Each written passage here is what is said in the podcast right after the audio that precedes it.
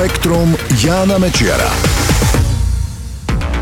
Ahoj, aj pohreb môže byť ohľaduplný k životnému prostrediu. Ako to sa dozviete v tomto spektre? Americká spoločnosť Recompose začína v týchto dňoch ponúkať vo Washingtone prvú službu na kompostovanie ľudí. Stručne sa dá povedať, že ide o kompletné rozloženie ľudského tela, ktoré je potom možné využiť ako hnojivo pre stromy a rastliny. Znie to možno trochu morbídne, ale autori tejto myšlienky tvrdia, že je to veľmi ekologický spôsob pochovávania. V porovnaní s tradičným uložením do zeme alebo kremáciou sa vraj pri takomto postupe ušetrí viac než tona uhlíka, ktorý by sa inak dostal do atmosféry a prispel ku klimatickým zmenám. Berú sa pritom do úvahy všetky činnosti, ktoré s pohrebom alebo kremáciou súvisia. Doprava, výroba truhly, kopanie a udržiavanie hrobu a tak ďalej. Proces kompostovania ľudského tela nazvali prirodzenou organickou redukciou. V podstate ide o to, aby sa pozostatky stali integrálnou súčasťou pôdy, tak ako bežný kompost. Z tohto pohľadu teda človek po smrti doslova splinie s prírodou.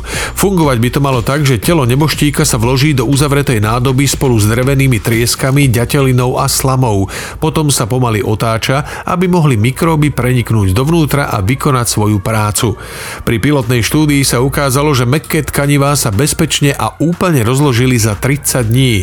Výsledný ľudský kompost potom dostanú pozostalí, aby ho mohli rozhádzať okolo rastlín alebo stromov. Záujem o túto službu je vraj celkom slušný.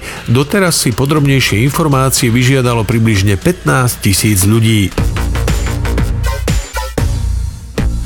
Rekordérmi v počte migrujúcich jedincov nie sú vtáky alebo ryby, ale hmyz. Vyplýva to z výskumu vedcov z Exeterskej univerzity, ktorí pomocou radarov a sietí 10 rokov sledovali pohyb hmyzu nad južným Anglickom.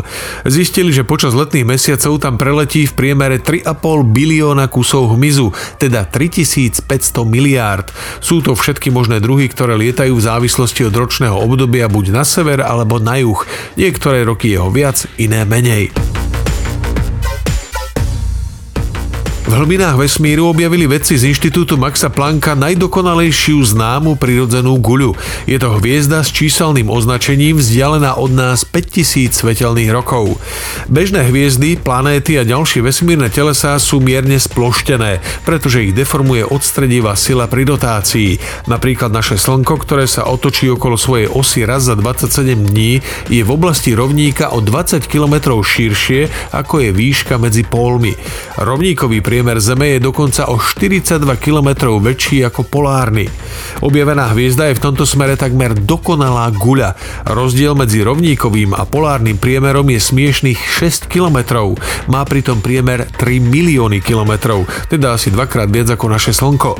Prečo to tak je? To nie je celkom jasné. Hviezda sa síce krúti trikrát pomalšie ako Slnko, ale to by nestačilo. V dokonalom tvare ju teda zrejme pomáha udržať aj silné magnetické pole. Spektrum Jána Mečiara.